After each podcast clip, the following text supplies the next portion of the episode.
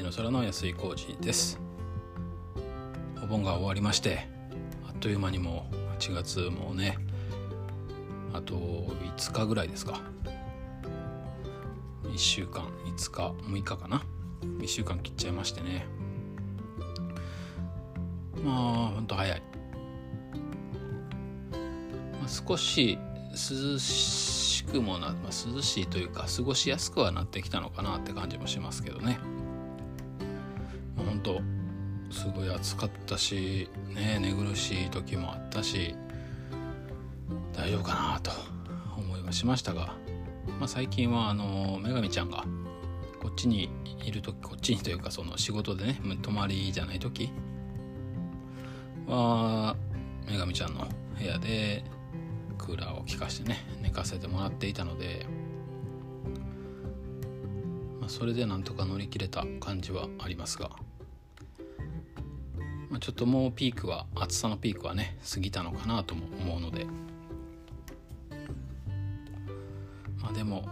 夏がね終わるとまたお弁当が始まるということでなるべくちょっと早寝早起きをね心がけていきたいなとも思うんですが。まあでも最近はどうかな。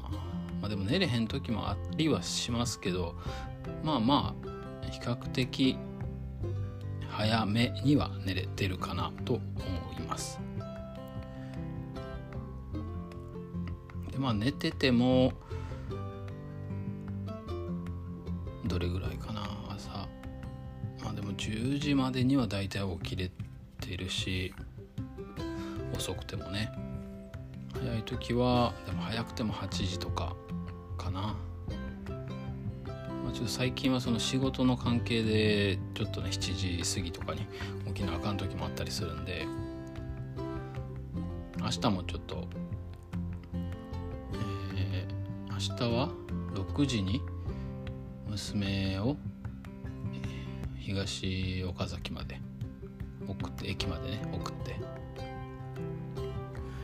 ということで明日はねなんかまた早起きで。で明後日は、迎えに行くんやったかな。その迎えに行くのは下の子なんですけど。なんか兄弟揃ってですね1日違いで、えー、どっちも長島に行くと。彼女たちは彼女たちで夏を満喫してるなと思います。で昨日おとといは女神ちゃんがねお誕生日ということもあってまああの、一緒に過ごせるかどうかわからない問題があったんですけども、まあ、ちょっと場所も場所やったので、えー、僕は連れて行っていただくことになりまして、まあ、一泊でえー、過ごせたんですが。まあでも過去最長かな。最も遠い運転でしたね。車で行くっていう飛行機はねもちろん沖縄とかもあるので距離というよりも車の運転での移動時間が非常に長かった。それまでは鎌倉の方かな。あでも伊豆とかも車で行ったりしてるからまあまあまあでもそこまで静岡いや違うか東京も行ってるか。東京も行ってるしまあまあそうまあでも最長でもそれぐらいだったんですけども、まあ、さらにそっからね2時間ちょっとかな？かな？2時間ぐらい。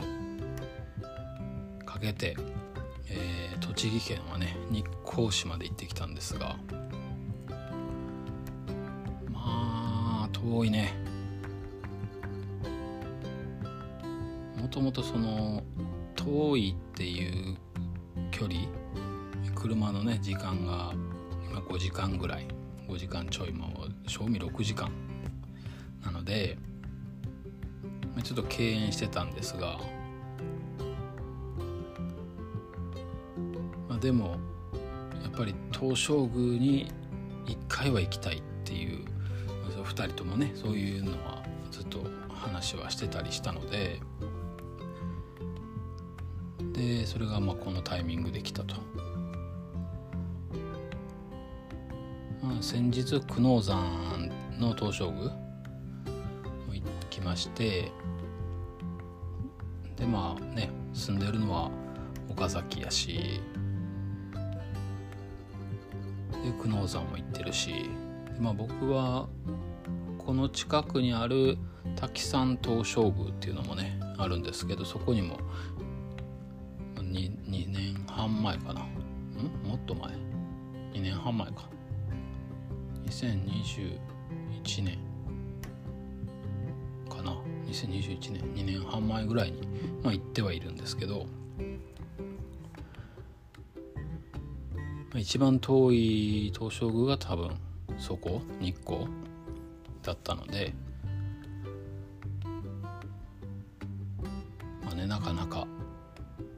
思い立ってもいけないですからね。ですがまあ今回行ってみました。行ってみましたというか連れて行ってもらった感じです。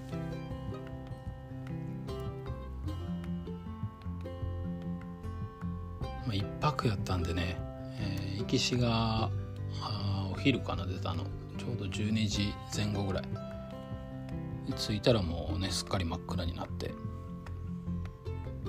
7時ぐらいやったかな着いたのは、まあ、途中でお昼食べて休憩挟んでね出て行ったので、まあ、なんだかんだ7時ぐらいに着いて。でまあああいう観光地ってやっぱりなかなかね空いてるお店がもうないし。で旅館では食事朝食だけだったのでその夜ご飯がねなかったのでまあまあか探すって感じだったんですが。でも着いたのももう遅い時間やったのでお店もねほぼほぼ。閉まるのも早いしね。夜空いてるお店でも閉まるの早いし、まあ、基本多分昼間がメインだと思うので観光地は。まあ、そんな中でとりあえず、夜はもうほんとお風呂ご飯食べたらお風呂入ってみたいな感じで寝てで次の日朝起きてあそのホテルのね朝食がすごく美味しかったですね。結構もうしっかりしっかりめのね朝食ですけど2人とも完食して今お腹いっぱいの状態で行こうかいなと。な感じで東照宮すごい近かったんですけど車で5分かからんぐらいかなホテルから。でそっから車止めて歩いて東照宮まで行ってまあ観光地ですね。うん。すっごい人多かったし照宮ねやっぱ日光東照宮レベルになるともうなんていうのかな。その参拝する、まあ、例えばその伊勢神宮とか、えー、明治神宮とかもそうですけどやっぱり何か厳かさというかね。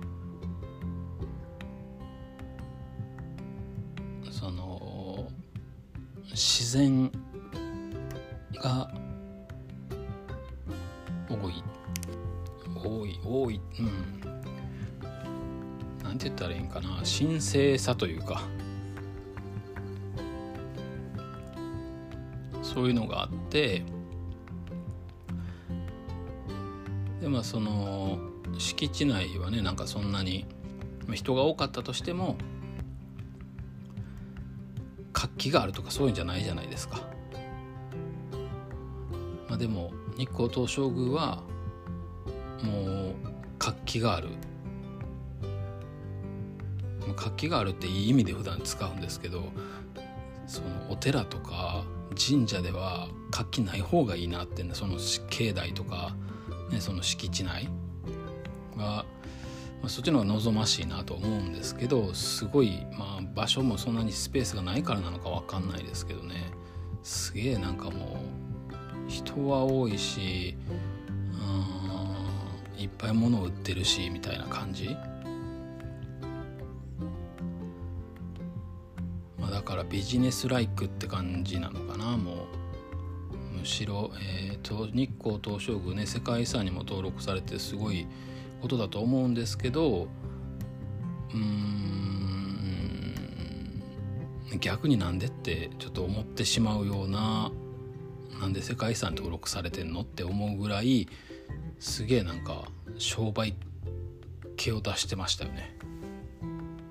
なんかそれがちょっとああいう場所ではちょっと残念な気もするし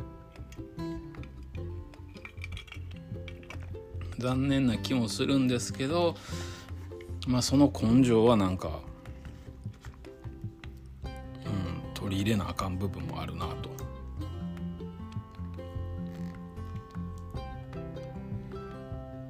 いう感じもしました。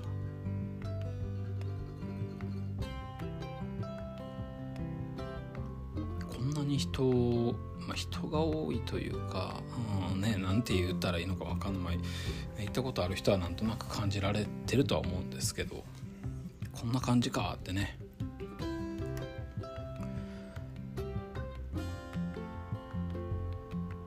まあなんかちょっとあやかりすぎじゃねみたいなのもちょっとね思ったりする。まああやかりすぎというかなんか利用してる、まあ、ネームバリューというかね、うん。まあ、うまく使ってるといえばそうでしょうし。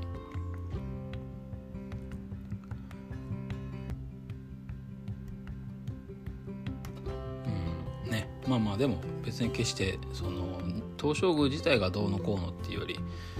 やっぱり、まあ、そこは人のね思いというか、まあ、作為というのか何というのか分かんないですけど、まあ、そういったものをね感じる部分はありましたが。コロナ禍とかやったらもうちょっと良かったのかもしれないですけどね。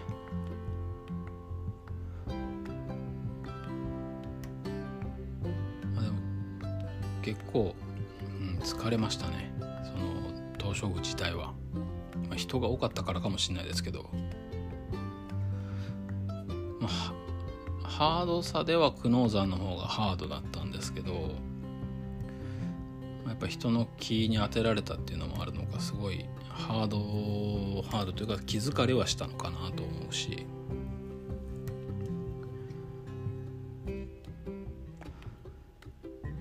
やっぱその自分たちのペースじゃないんですよねそうなってくると。そのなんかね流れみたいなものができてしまってゆっくり参拝できないというかね。そういった部分でもちょっとなんか感じる部分あったんでしょうね。その場にいた時に。なのでなんか久能山の方がやっぱりすごい良かった気はします。ね久能山東照宮はと日光やったらまあね全然その認知度というか僕も久能山は知らなかったので。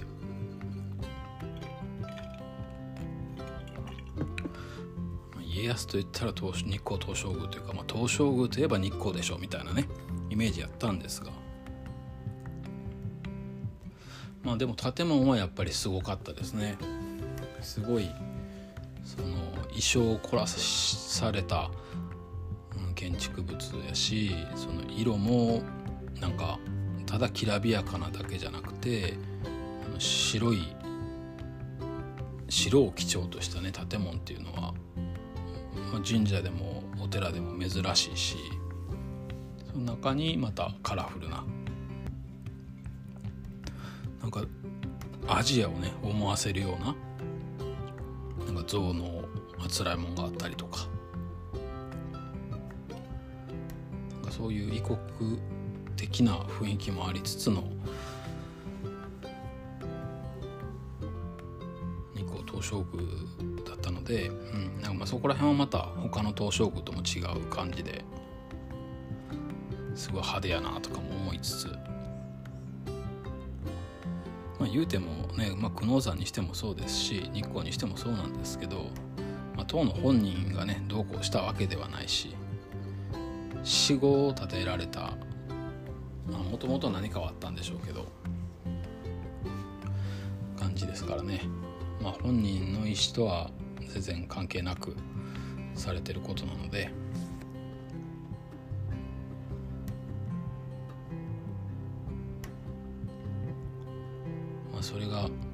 ああしてにぎわってるのはもしかしたらいいことなのかもしれないですね。うん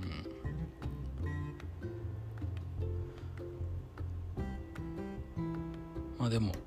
東照宮にお参りできたのは本当に良かったんですけどまあ一つねもうまあ一つじゃない もう一つ、うんまあ、一番やっぱ残念やったのは御朱印が書いてもらえない紙に書いたやつを売るっていうねそこがすごいやっぱ残念というか価値がねその御朱印帳を忘れてる時もあるじゃないですか忘れる時も。そういう時にやっぱ便利なんですけどでもできたら書いてほしいですよねやっぱ、うん、ありがたみが違うというか。手書きどっちも紙も手書きなんですけど。っていうかその御朱印をお願いしてで渡すじゃないですか御朱印帳を。そのあ渡すじゃない。その紙のやつを渡されるん買うじゃないですか。でもその奥で自分たちが今そのそこでそのお寺とか神社の御朱印帳売ってるじゃないですか。その御朱印帳になんか平積みしてねいっぱい。書いてるんですよ奥で。なんやねんってちょっと思いますよね。書いてるんやったら別にこっちのも書いてくれたらええやんって。なんかそれが多分すごい商売気を感じてしまったのかな。やっぱり。それがすごいちょっと残念やなとわざわざね6時間かけて、まあ、向こうにしてみたら関係ない話ですけどかけていってそうやってね御朱印欲しいと思って出して紙しかないですみたいなね。いやいや奥で書いてますやんみたいな。なんかそのそそこのちょっとあれはせめて隠れて書いといてほしかったなとは思いますが。なんかね御朱印帳を自分たちで売るための御朱印帳には丁寧に紙で書紙でというかね丁寧に書きますよみたいな。書きますよというか書いてますよっていうね、それは紙で書くのもねいいと思うしまあねあの今までいくつか買ってきましたけど完全にコピーやんっていうのもありましたしね。1箇所だけですけどそれに比べればまあもちろん紙でもありがたいんですがでも書いてほしいよなとは思う。で御朱印帳で今までで一番良かったのはなんかあれちょっと名前忘れましたけどトヨタの山奥にあるお寺。平昌寺やったかな。すごいその田舎のお寺なんですけどそのわざわざ参拝しにね訪れるような場所でもないんじゃないかなっていうぐらいその村の大きなお寺、まあ、でも村の規模感にしては結構ででかいというか敷地はね大きいし立派なお寺いいお寺だったんですけど、まあ、でもなんか集会所があったりとかでやっぱ村のあれだとは思うんですけどそこの住職者住職者 住職さんが書いてくれた御朱印が過去一でなんか良かったんですよね。うん、だからまあ忙しさはもちろん違うからあれですけどやっぱり、うん、そうそういうところの方がこのね記憶に残るぐらいのものを書くっていうのもこっちとしては違うじゃないですか。もちろんそのね、住職さんが書いてくださったやつはすごいいいいか気持ちが伝わるし嬉しかったんですけどでも例えば伊勢神宮に行って書いてもらうとか、まあ、東照宮に行って書いてもらうとかなんかその大きいところに行って書いてもらうやつはやっぱ立派であってほしいっていうね勝手な思いですけど、うん、そんなんもある中でそうじゃない？村のお寺みたいなところがすごい立派なん書いてくださって、もちろん他のところでもねその,、まあ、その神社とかお寺によって違うんでしょうけどいろいろ書いてもらってね、まあ、もう今何社ぐらい書いてもらったのか分かんないですけど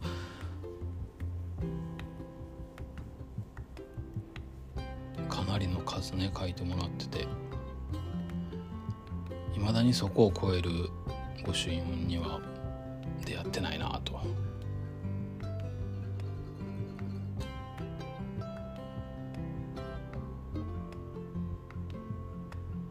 まあその辺りはねまあ、こっちが勝手にそれを楽しめばいいだけの話なんですけど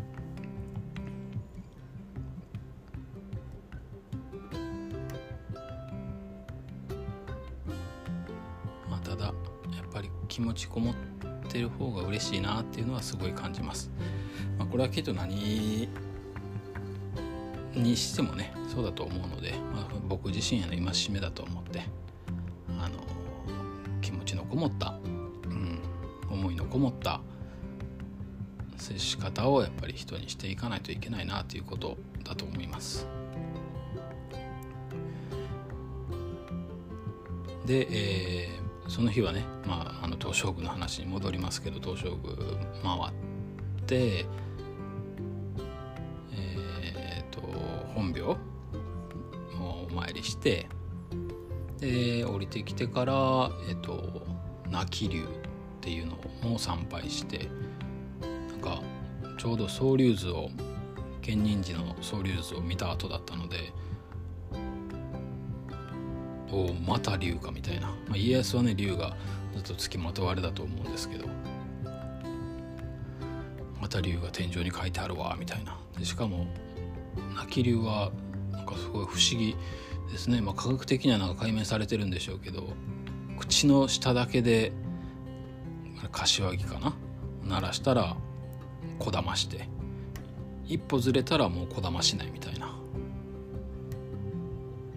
なんかすげえ不思議なねそういうことを、まあ、あれがいつからあるのか分かんないですけど、ま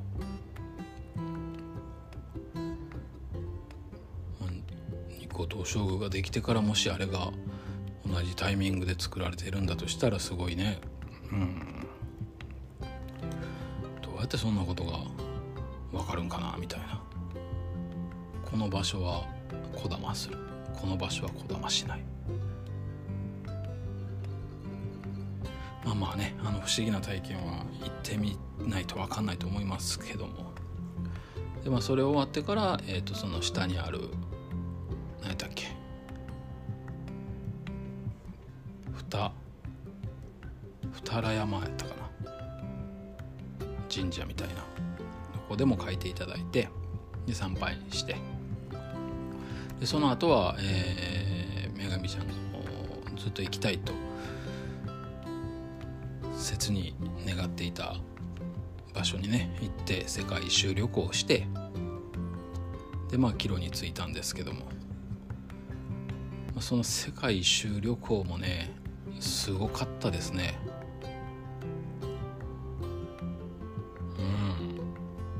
うん。なんかね狂気ですよあれは。狂気さえ感じるんですけどでもめちゃめちゃなんかだからこそテンション上がるみたいなね。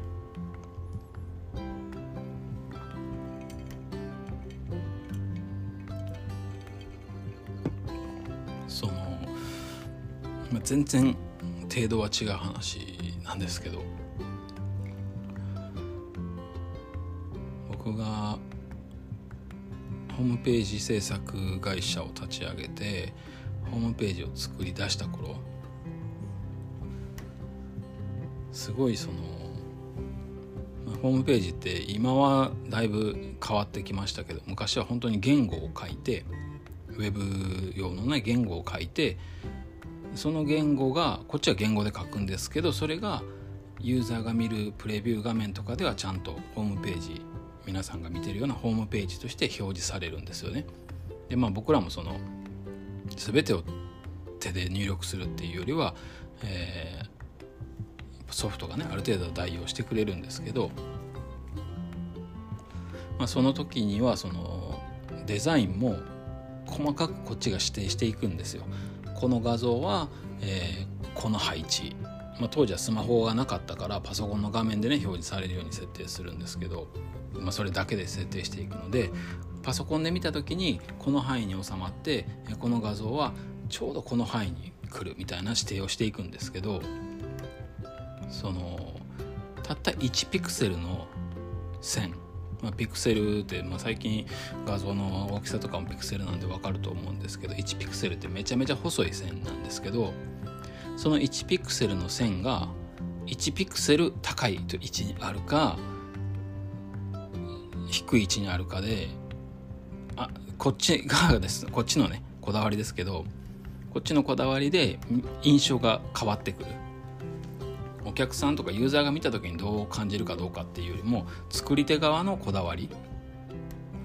たった1ピクセルのズレにこだわるみたいな。うわどっちがいいんかなみたいなのを、まあ、ようやってたんですよ。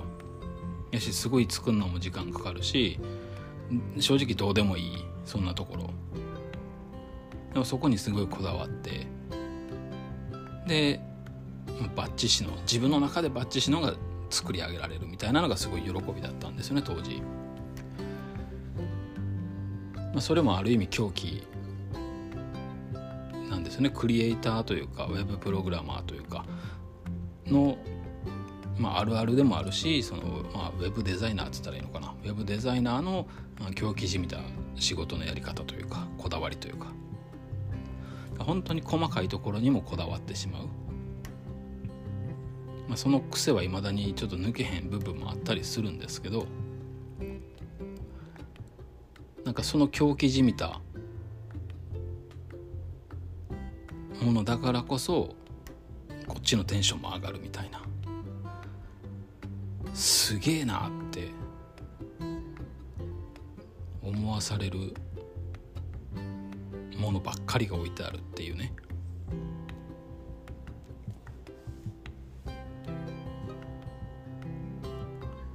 まあ具体的に言うと世界遺産とか観光名所的なもの、まあ、日本で言ったら本当にもう東京タワーとかスカイツリーとか。そういったのがもう一箇所に集まっているっていうねそういう場所なんですけどマジで狂ってなこいつらって思えるぐらいのクオリティなんですよ。女神ちゃんはよだれ垂らして喜んでましたけどね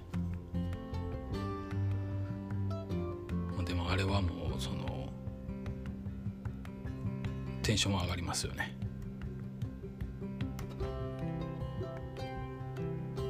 そのクオリティにテンションが上がるっていうよりもこれを作ろうって考えた人のその情熱とそれを大勢でやろうっつって大の大人がね子供のプラモデルみたいな感じで本気で作ってるわけじゃないですか。それを考えるとちょっと胸熱ですもんねやっぱりね。めちゃめちゃ楽しそうやんってそのその時間ね。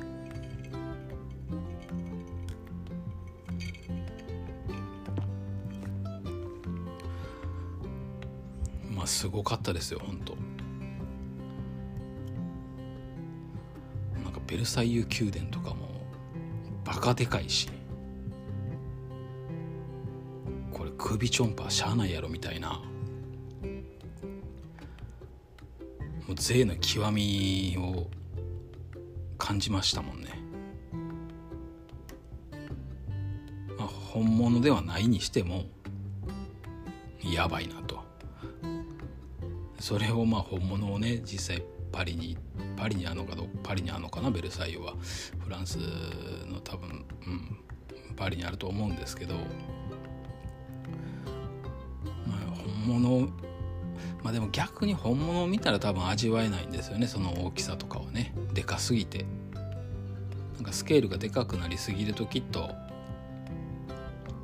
そのはるばる言ってるから多分感動はするんでしょうけどでかさは感じひんというかね。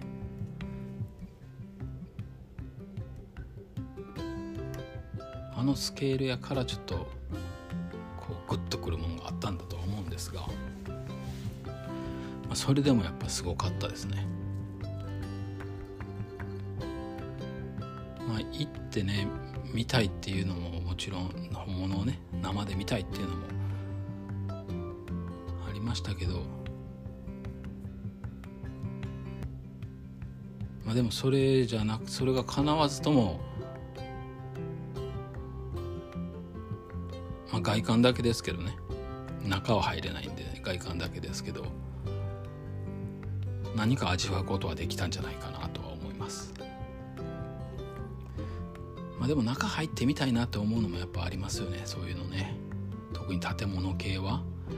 あ、全然知らんやつとかそそられへんのとかも。とかあとはその中入ってっていうよりは外から見る方がいいよねっていうのももちろん、ビッグベンとかはそんだと思うんですけどね、まあ、入れるか入れへんかもしらんけど。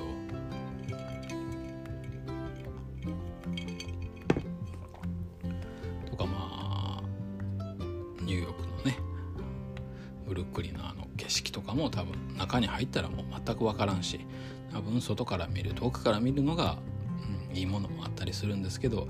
まあ、でもやっぱ中世ヨーロッパとかのああいう建造物っていうのはね外はもちろんですけど中がより豪華でしょうから。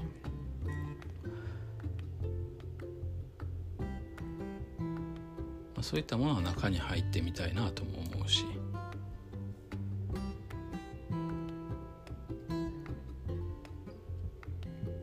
まあ、いかんでもこれ見たら十分かなっていうのもたくさんありましたけどね。万里の長城なんかも正直そのレベルかなでかすぎて。足を運んでも多分行ったっていう満足感とあとはもう疲れるだろうなっていう。中国のねなんかあのザ中国みたいな山。まあ、四川とかがそっちの方のあれなんかな分かんないですけどああいう岩山みたいなのはちょっと景色としてはねなんか生で見たらうわー中国やみたいな感じもするんでしょうけど、まあ、でも行ってみたいと思ったのは、まあ、行ってみたいとか見てみたいと思ったのはやっぱベルサイユ宮殿かな。あとはピラミッド。ぐらいかな、まあ、サグラダ・ファミリアとかもねなんかに入ってというよりは多分外から見るのがいいんかなとも思うし、まあ、なんかコロッセオとかも思ってたんと意外と違うんやみたいな。あとはオリンポス？パルテノン宮殿神殿か。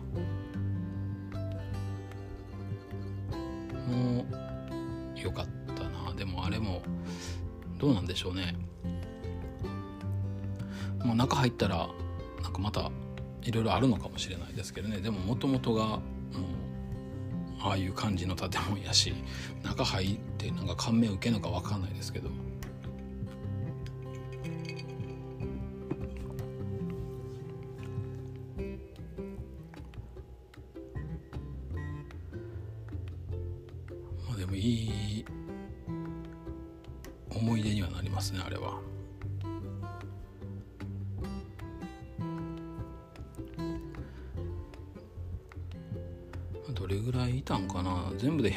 13個の建物があるんですけど、まあ、それを全部ね一通り見て1時間ちょっとぐらいかな時間にしてみたら。まあ見て回って。そこからまた6時間かけてね。まあ、帰りは晩ご飯も食べるのにちょっと遠回りしたんで6時間どころじゃなかったですと思いますけど帰ってきたのも11時ぐらい11時過ぎかな？だったのでだいぶ78時間かけて帰ってきたかな。あとねそれ渋滞がねそう。圏央道の渋滞がもうひどい。平日でもこれかっていうね、断続的にって感じではあるんですけどもなかなかの渋滞で。でそう結局行きしも帰りしもどっちも富士山は見れへんかったしかね前も話したと思うんですけど本当ことごとくね富士山見れないんですよね。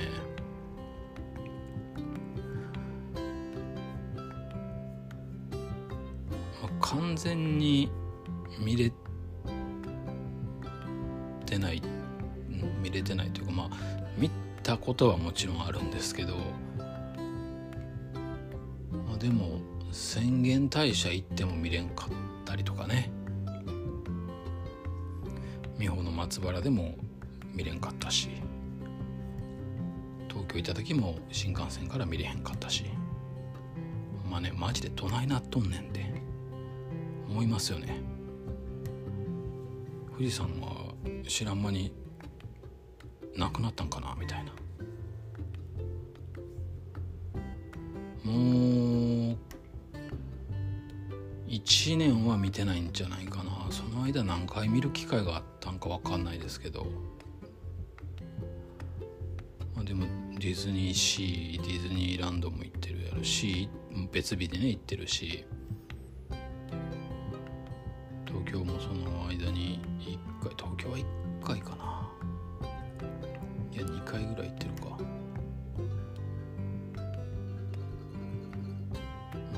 最後いつ見たのか分かんないですけど本当ね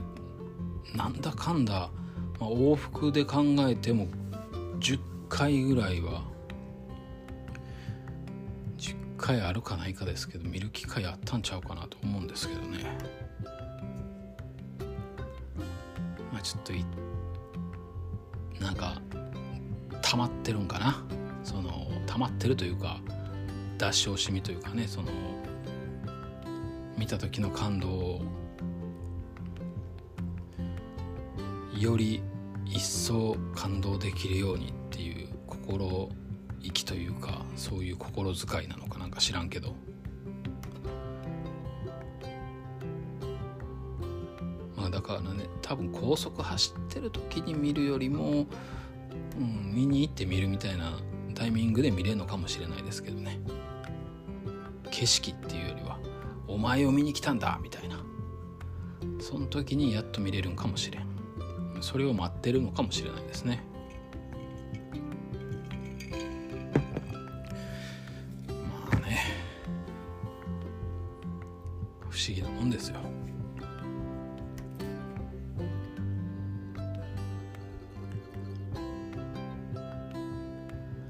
まあそんなこんなで2日間ね半分は運転でしたけど。まあでもそれもあるしそのね登日光に登ってっていうのもあると思うんですけど今日はもう体中が痛くて、まあ、朝はちょっと遅めだったんですけど今日は11時から打ち合わせだったので起きのは9時半ぐらいやったんで、まあ、ちょっと寝れはしたんですけどでも起きたらもう足というか体中背中とか腕とか足も含め筋肉痛っぽいし疲れもね溜まってるし、まあ、そんな中で打ち合わせしてその後は仕事行って夕方までね、うん、5時ぐらいまで仕事してたんですけど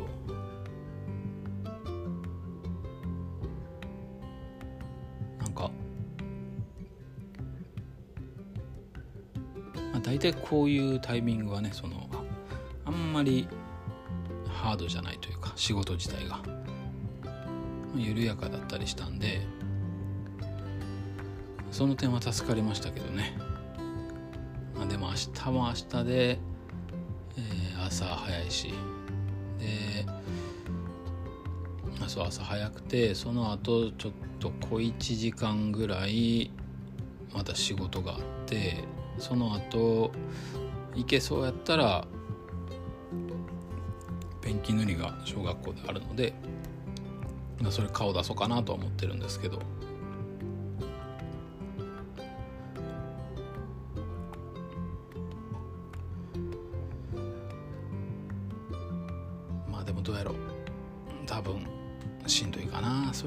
てまあでも日曜日は一応何も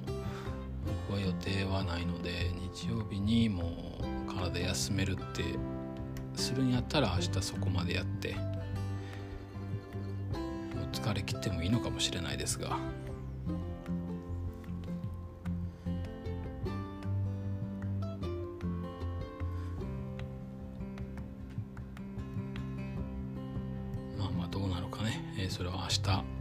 日の僕にしか分かんないんですが。明日はさっきもお話ししましたけど朝送ってって、まあ、それあと一旦帰ってきてでそこからまたもう一回出て行ってあのパン屋さんの方で、えーと、子供たちというか、まあ、近所の人たち向けにも午前中だけなんですけど縁日をするっていう話があってで、まあ、せっかくやからちょっとお手伝い行こうかなと思いまして。まあでも朝早いからな。どうなんでしょうね。まあもちろんねお店がやるあれやからその昼間にや昼間というか夜にやることはほぼほぼないやろし夜お祭りっていうほどの規模でやるわけじゃないのでまあ日中じゃないとねお客さん来ないと思うんですけど、そんな午前中にやってお客さん来るかな。まあでもパン屋さんやから朝ごはん買いに来るお客さんとかはまあね、まあ、土曜日やしまあちょっと遅めでも8時9時ぐらいとかでもねいるのかもしれないので、まあ、その時間ぐらいに合わせていくんですけど、まあ、せっかくやったらね来てもら来てもらったらとか来てくれてたら嬉しいし。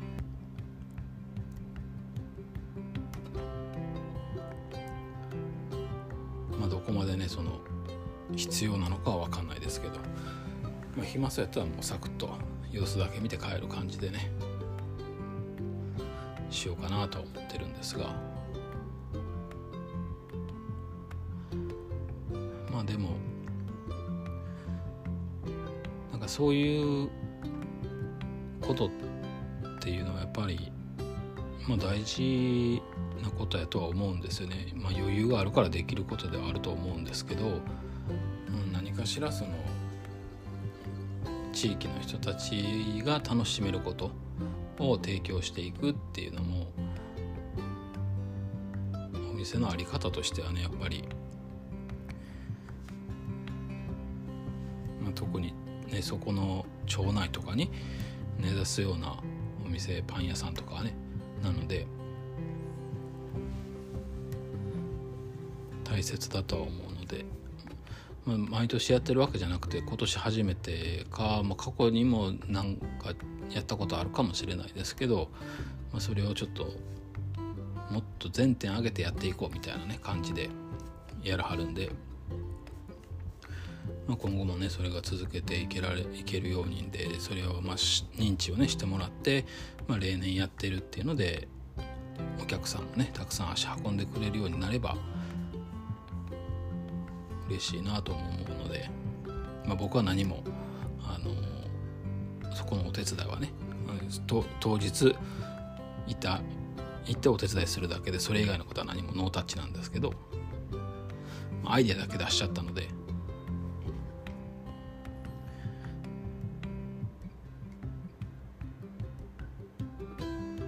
まあでもそういうことはやっぱり大事やなと思ってて。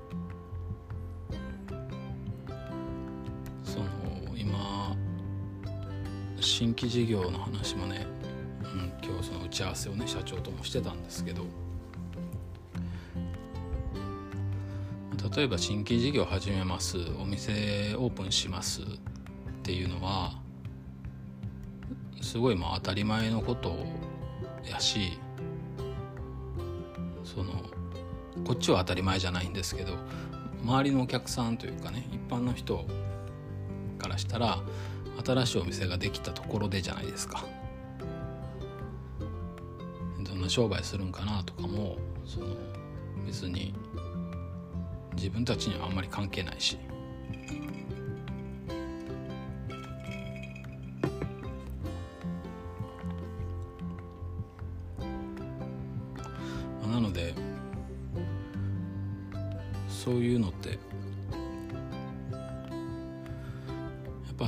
差別化っていうよりもその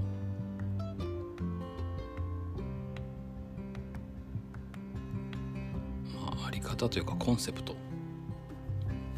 が、まあ、コンセプトってね思いの部分にはなっちゃうんですけどそれが見せ方を変えることになるので伝わり方が変わってくる。もちろんそれはその何て言うの、ポーズだけじゃなくてねその信念とか思いとかに基づいてそれをしていくんですけどそういうのはその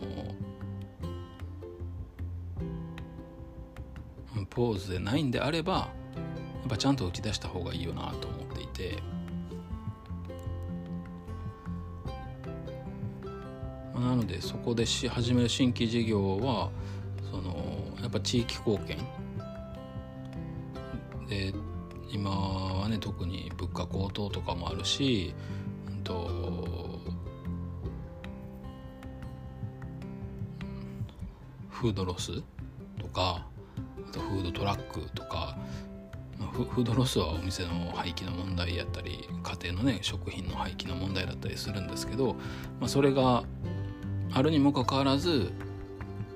やっぱりフードトラックが必要になるぐらい食べれない人たちっていうのもたくさんいるわけじゃないですか。それは全く食べれないっていうよりは3食を食べれないとかお腹を空かせている子供たちがたくさんいるとか、まあ、子供食堂とかもそうですよねやっぱ食品に関わる仕事なのでそこに目を向けないわけにはいかないだろうなと思ってて僕はその作る側でもないしそういうことはねあのフードロスがどうだとかお店にどんだけその損失を出してるんだとかっていうことは正直あんまり知らないしそれをなくす努力っていうのは、まあ、企業側がすればいいことなんですけど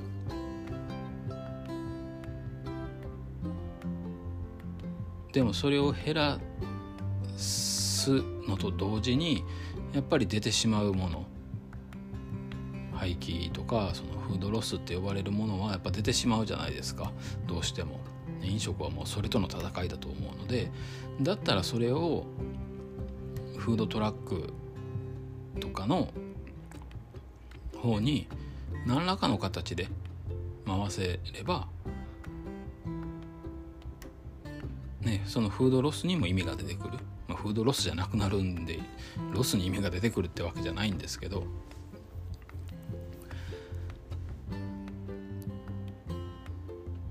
余った売れ残った捨てようとか余った売れ残った。だから別の売り方を考えようっていう、まあ、もちろんビジネスなのでそこも必要なんですけどプラスそれだけじゃない。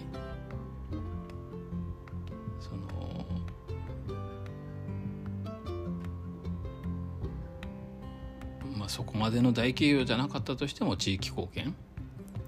社会に貢献する地域に貢献するっていうポジションは取った方がいいだろうなと。思って、まあ、そういう提案をねさせてもらって、まあ、それでじゃあちょっと進めていきましょうっていう話に方向性は決まったんですけど。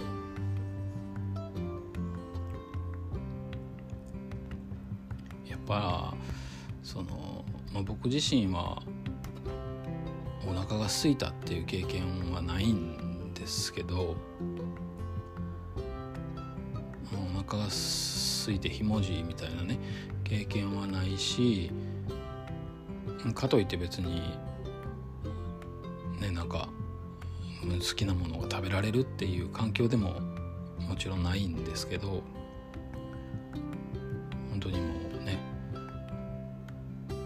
安い食材を買って量を増して作るみたいなねそういう風な、まあ、貧乏くさいかもしれないですがそういうねもう子供たちにお腹いっぱい食べさせようと思ったら、まあ、それでも足りないかもって思いながらね日々ご飯作ってるんですけど。まあでもやっぱひもじい思いはしたことがないので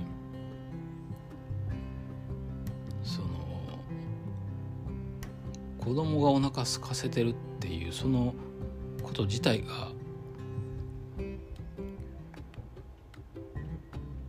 あったらあかんやろって、まあ、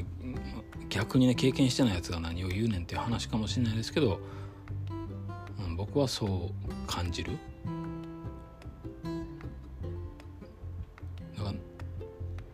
なんとかできることなんじゃないかもちろんなんとかできひんからそうなってるんでしょうけどそのねひも事故が出てるんだと思うんですけど。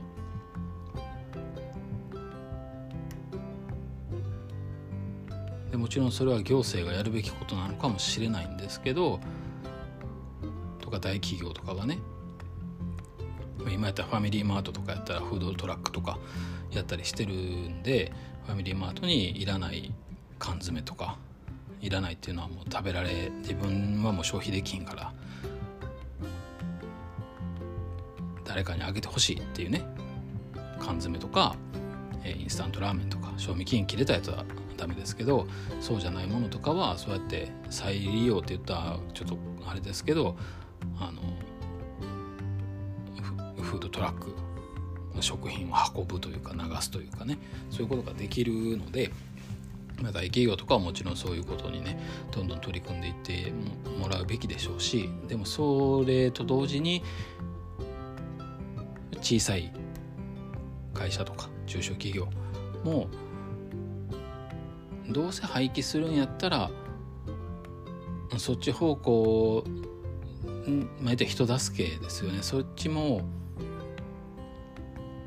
別に偽善でもいいからやった方がいいんじゃないかな。ってって思うんですよね。それこそ形だけでも学校だけでもまあ、やってんのかもしれないですみんなもう全員やってんのかもしれんけど、まあ、僕は知らないのでそういう現実を、まあ、でもやこんだけ飲食店があってそれをやっていていまだにいまだにというか、ね、そうやってなんかフードトラックみたいなことをやらんと間に合わんみたいな現状やったらもうちょっと日本はどうなんねんっていうねその不安しかないし多分僕はやってないんだろうなとは思ってるのでやったらやりましょうと。どんな形でもいいからお店が旗を掲げてそれに賛同してくれる人たちが購入してくれてそういう子たちを助ける何かをしていく。もちろんそれはビジネスというか利益が出ないと回っていかないのでそことの兼ね合いは考えなきゃいけないんですけどまあでもそれはそれで別に僕はしっかり利益は確保したらいいと思うし確保した中でそれを世間に社会貢献に回す分とよりその社会貢献に回す分を増やすための利益を増やしていく。ことはやっていけばいいと思うのでなんかそういうね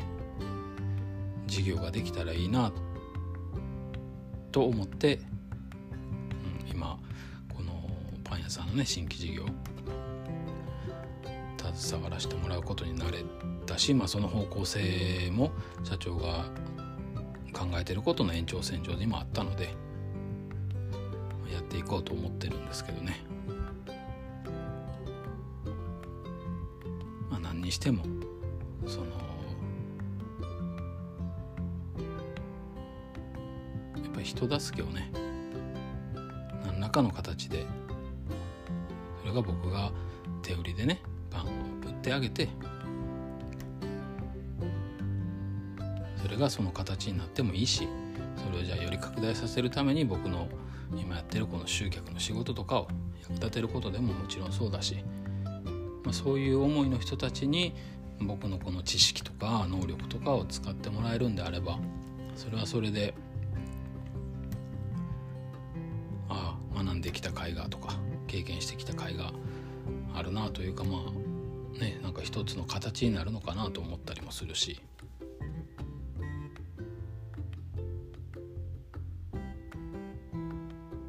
そういうのをねなんかもっと広めていきたいなとか自分もそういう中にどんどん身を投じていければなとも思うしね。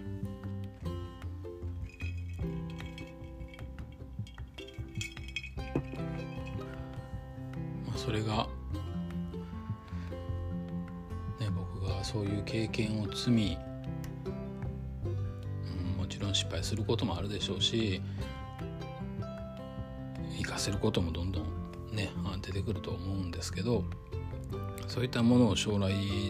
的にというか、まあ、近いなるべく近い将来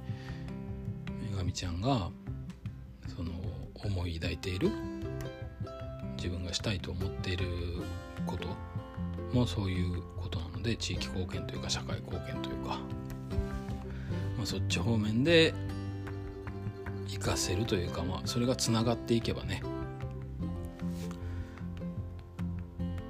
それに越したことはないじゃないですか。まあ、なので今僕がそうやって受けられるというか偶然にもねそうやって出会ってきた人たちが、うん、少なからずそういう思いを抱いてくれたり共感してくれたりする人たちなので、それプラス僕自身もやっぱり利益はもちろん追い求めないといけないので追い求めますけどそこになんか賛同もしてくれる人たちとこうやってつながっていられるというかつながりが増えていってるっていうのも、まあ、何かしらご縁というか意味というのがあるのかなとも思いつつ、まあ、自分からそっち方向に持っていってるっていうのもあるんですけどね提案してるってことは。やってることは多分間違ってない。やってることはというか、うん、自分が向かおうとしてる方向は間違ってないのかな。あとはそのやり方次第。で、えー、もっと稼げるようにもなるんじゃないかなと。思うので、まあ、そこはやっぱり僕もどんどん追求しとかんとあかんねやっていうことをねもうこの数ヶ月散々あの思い知らされたというか戒めて戒めて戒めて戒めてやっとそうなんだっていうふうにね、確信を持て始めたところなので、まあ、ここからはあまり余るぐらいのお金を手にしたいなと思ってます。日光東照宮のようにねはい。ということで